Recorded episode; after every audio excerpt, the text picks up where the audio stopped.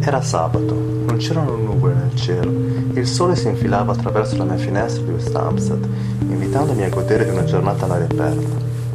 Seduto da questa luce, presi la mia reflex e attesi la Jubilee Line. La stazione di London Bridge mi ricevette con una babele di accenti. Un fiume di gente aspettava, sotto il freddo, il suo turno per essere terrorizzato da Jack lo sguardatore, da qualche boia britannico del XIX secolo. Vicino a Southwark Cathedral, delle scalette in pietra conducevano in un luogo chiamato Barrow Market. Le scesi, e lì, in quel paese orfano di mamma gastronomia, i miei cinque sensi si attivarono all'unisono. L'Arabia era una festa di dolci e corni, la Grecia offriva olive di ogni forma e sapore, mentre il mare del nord affascinava con le sue ostriche. Si poteva assaporare la Germania tra due fette di pane, e anche l'Argentina e la France, che orgogliosa della sua fama, offriva un formaggio bretto. Per un attimo credetti di viaggiare, nonostante Red Bricks mi salvasse dalla realtà. Consumai il mio pasto, mise a fuoco l'obiettivo e scattai. Lasciatomi quel posto alle spalle, mi imbattii negli amici. Degli odori nessuna traccia, né mormorio di genti. Tutto era scomparso. Potevo soltanto sentire il freddo del fiume e i passi metallici di qualche passante frettoloso mi sedetti in una panchina e guardai le fotografie. Fu allora che pensai, This is England.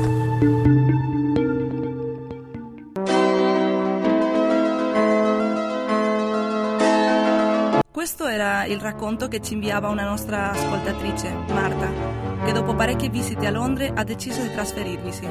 Ma a volte certe decisioni, pur belle, hanno dei momenti difficili. Grazie Marta per portarci con le tue parole a uno dei luoghi dove andremo oggi e tanti saluti da Trento. Noi ci apprestiamo a cominciare un nuovo viaggio col nostro zaino alle spalle. Quella che vi parla è Sara e da me e dalla regia con Michele vi diamo il benvenuto a una nuova puntata di Un paese nello zaino. Un paese nello zaino anche se oggi potremmo dire meglio Un pays dans mon sac. E so già che qualcuno di voi avrà capito dove approderemo oggi. Nell'ultima puntata insieme a Silvia, che oggi non c'è ma la salutiamo e le inviamo tutto il nostro supporto nel suo studio, animo Silvia, eravamo partiti dalla Spagna e dopo un lungo viaggio nelle rive del Mediterraneo eravamo arrivati a Granada e da lì partiamo, andiamo lontano, attraversiamo l'oceano. Ascoltiamo.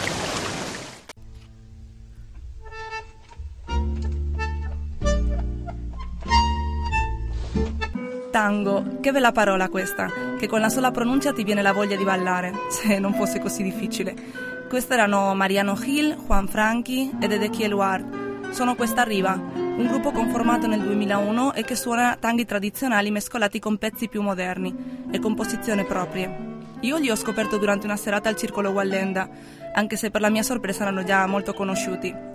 Vi ho messo questa fantastica canzone perché mi sembra che racchiuda l'idea di questo insieme metticcio che si trova in questa musica di emigrazione. Tra l'altro voglio approfittare questo momento per commentare insieme a voi un articolo di Francesca Lazzarato uscito nel manifesto del 16 novembre con il titolo Voci dalla galassia latinoamericana. Con motivo della reinvenzione di Sur da parte della casa editrice italiana Minimum Fax. Sur, eh, come sapete, è stata una rivista creata da Vittorio Campo nel 1931 e, come l'ha definito la Lazzarato, ha rappresentato un ponte tra la letteratura latinoamericana e il resto del mondo.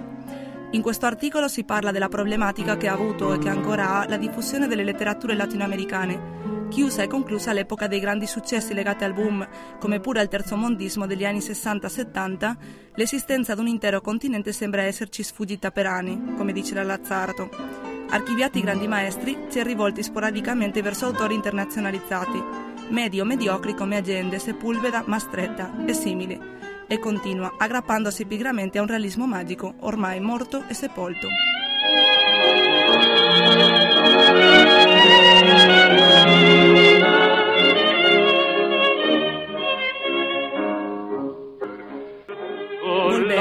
Era quasi impossibile parlare dell'Argentina e del tango e non sentire la voce di lui, di Carlos Gardel.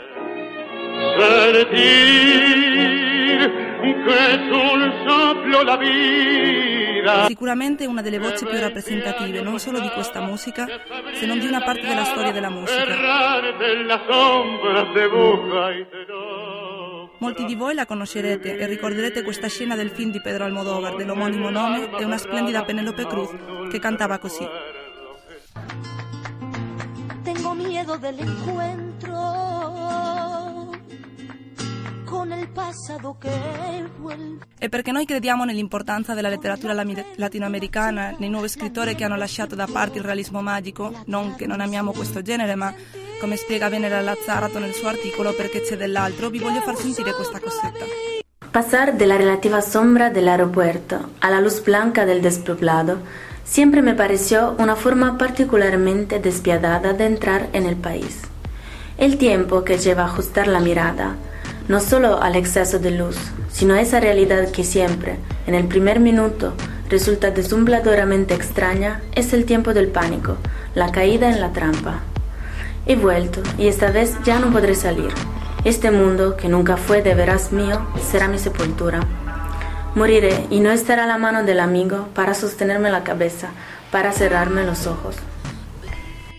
Questa lettura è stata fatta da Federica, anche se dalla sua stupenda pronuncia sembra proprio uscita da un teleromanzo sudamericano. Grazie Federica.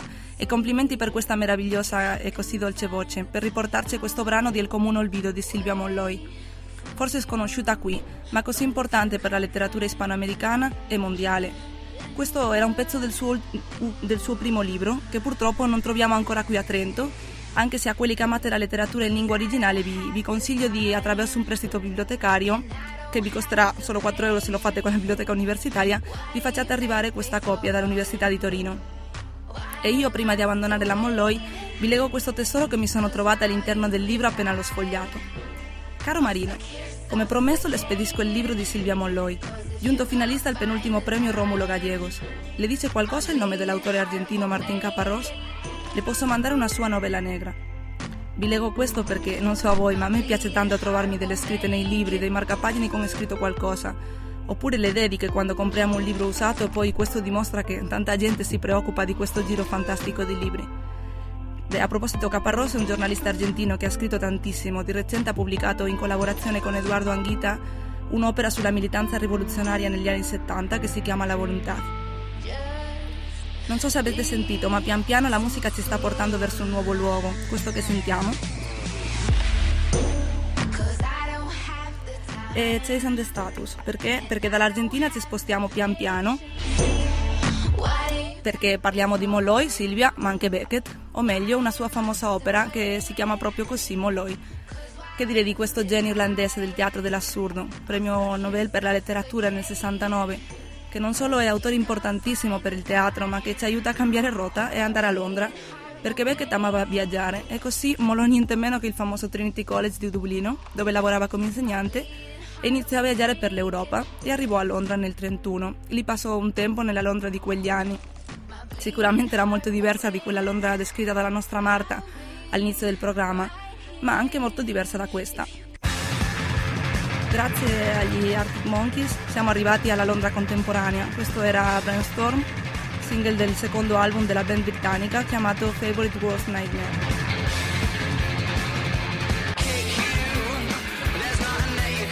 Ma Beckett, come vi ho detto, era un grande viaggiatore, non si fermò a Londra, fu anche a Parigi, lì morì e in Francia pubblicherebbe anche questa sua opera Molloy. E voi direte, come legò ora l'Argentina con la Francia? E invece ce lo faccio. Grazie all'ultimo brano di oggi, che mi serve anche per salutarvi e per ringraziarvi del vostro fedele ascolto. Vi ricordo che se volete potete inviarci i vostri racconti, le vostre esperienze, che noi leggeremo nella prima parte del programma. Noi ci troviamo la settimana prossima qui a Samba Radio. Il nostro zaino intraprenderà un viaggio speciale nel mondo delle fiabe. Ora vi lascio in compagnia della fantastica Maria Lavaglie questa argentina che è quasi bilingue in francese canta nell'ultimo disco a Georges Brassens.